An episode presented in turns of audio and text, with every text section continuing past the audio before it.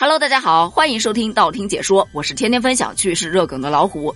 你能把烤肠和诈骗这两件风马牛不相及的事儿联合到一起吗？哎，有人就做到了。这说的是四月十五日，在陕西有一女子在小区门口逛着逛着，突然觉得有点饿，远处正好就飘来了烤肠的香味儿，于是她走到了烤肠摊前，购买了一根烤肠，花了三块。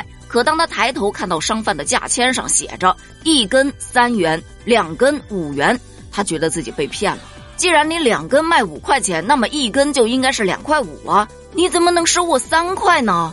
于是他就和这个商贩争吵了起来，并且还拨打了幺幺零报警。当警察赶到现场之后，询问了双方的情况，警察都无语了。可该女子坚决表示，这个商贩的定价是诈骗行为，违反了不正当竞争法，这可不行啊！这必须要退还我多付的钱，而且要赔偿我的精神损失。而商贩则特别无奈的表示，我也只是想做个促销，给他们个优惠，吸引更多的顾客而已呀。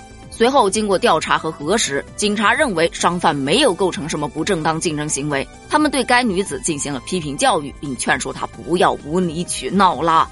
这事儿登上热搜之后，很多小伙伴都吐槽啊，这女子是从哪儿来的？这么常见的促销手段，她没见过？这在家关久了，出来没事找事儿的吧？也有的说，一根三块钱，两根五块钱，两块加三块正好等于五块。他应该让商家卖给他两块钱的那一根才对嘛？怎么能要两块五呢？亏了！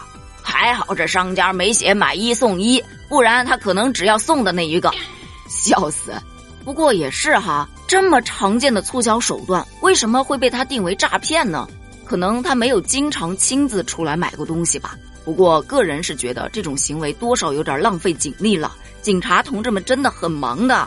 那么。为了给警察同志们分忧，所以我决定要来盘点一下那些常见的促销方式，以及这些促销方式背后涵盖的一些坑。比方说降价促销，这个多用于清库存的时候，例如卖衣服。到了春天了，咱们现在要卖春装，但之前的冬装可怎么办呢？存在家里面这都是钱呐，不如低价把它丢出去，少赚一点没关系啊，最起码手上的钱是活动的呀。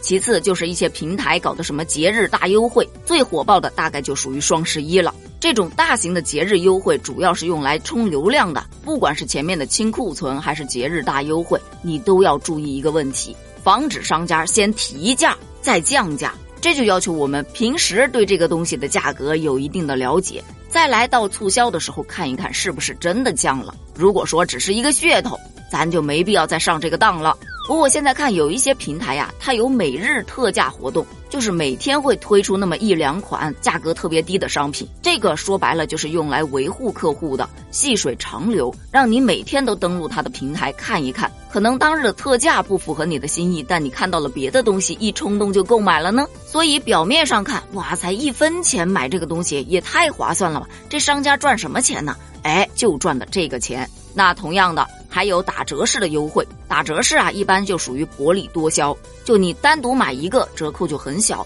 但是你如果说一整件买，或者是多买几件，买的越多，它的折扣就越大。这一点你就要防止另外一个套路了，人们很容易在这个促销点上一不小心就多买了很多自己根本用不上的东西。所以头脑一定要清醒啊！而关于打折促销，还有一个用惯了的手段，就是办会员卡。拿着会员卡，你就可以享受到应有的会员折扣。这一点其实站在商家的角度，就是为了来稳定客户群的。这一点上得注意的是，因为现在有很多的 APP 办的会员卡呀，它会收集你的个人信息，很容易泄露隐私。所以在遇到那些需要你填银行卡号、身份证号的会员注册时，你就得提防提防啦。下一个就是有奖式促销。说白了就是你买的多，达到多少多少金额，你就可以抽奖了。这一点儿，我个人是蛮喜欢参加这样的活动的，特别是那种转转盘的。我儿子看到了就根本走不动道儿了。不过说句实在话，我可能是有中奖绝缘体质吧，反正基本上没中过什么大奖，参与奖倒是拿了不少。但是这一类促销其实真的引发过非常多的争论，大多数都是由于抽奖过程不公平不公开，所以容易让人钻空子。比方他明明说里面有一等奖，但不一定真的有。还有的呀，就是那个奖品搞什么文字游戏。你比方我妈前段时间到超市里面去买东西，人家说要买满六十八就可以参加抽奖，她本来只买了五十多块钱，硬是去凑了六十八块钱去抽奖，抽了一个两百块钱现金，她开心的不得了，跑去兑奖。结果人家告诉她：“您往下看，下面还有一个券。”也就是说，她抽中的是两百块钱的现金券，而且这个现金券是有使用规则的，它分十张，一张是二十，每买满一百块钱可以用一张。给我妈气的，当着她的面就把这两百块钱的现金券给撕了。到现在提起这事儿，我妈还气得不得了呢。还有一种促销方式是广受好评，那就是游戏式。只要你参与他的游戏，你就可以以一个很低的价格拿到他的商品。如果拿到前几名，还可以免费的享用呢。我参加过一次西瓜搞促销的，跟别人同台竞技，看谁先吃完面前的五块西瓜，然后你就可以抱走一个瓜。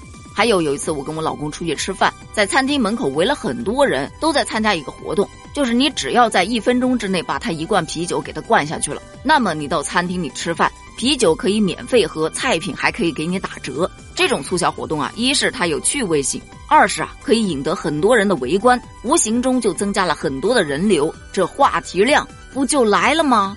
还有一种是赠送式的，比方说你买多少就给你赠一个什么样的赠品，或者买二赠一。但这种促销方式也引发了非常多的争议，比方说赠品是临期产品，或者这赠品本身就有质量问题，还有的同样是玩文字游戏。我带着儿子去买冰棍儿，正巧这雪糕店门口在做特价活动，说某新品尝鲜，每人可免费尝一根。一问才知道，嗯，并不是真的免费，而是你买一根就可以免费尝一根。那么意思就是说买一送一喽？免费俩字儿写那么大。参与规则写那么小，怎么的？欺负我视力不好啊？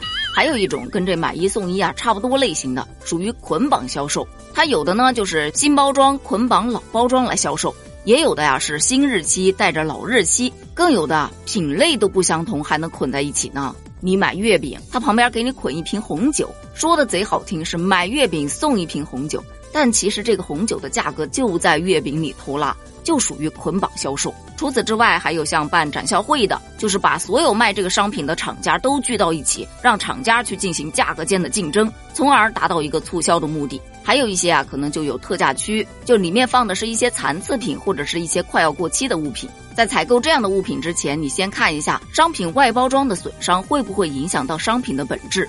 或者你拿到一个临期产品，可是，在临期之前你根本没法把它吃完，放长了会影响口感，或者是造成身体的不适，那就得不偿失了。这些还都属于比较正常的促销手段，当然也有一些非正常的，比方说虚假宣传的、不明码标价的，咱们现在也称刺客哈，还有那些文字游戏的、制造假新闻的。所以说，作为消费者，咱们一定要擦亮自己的双眼，练就一双火眼金睛。哪些消费套路是可以接受的，而哪些是特别离谱的？发现坑及时避，可千万不要闭眼往下跳啊！除了前面咱们聊到的这一些，你还见过哪些促销手段呢？据我所知，咱们节目的铁粉当中有很多都是做销售的，而且还是金牌销售，等着你的精彩补充。咱们评论区见。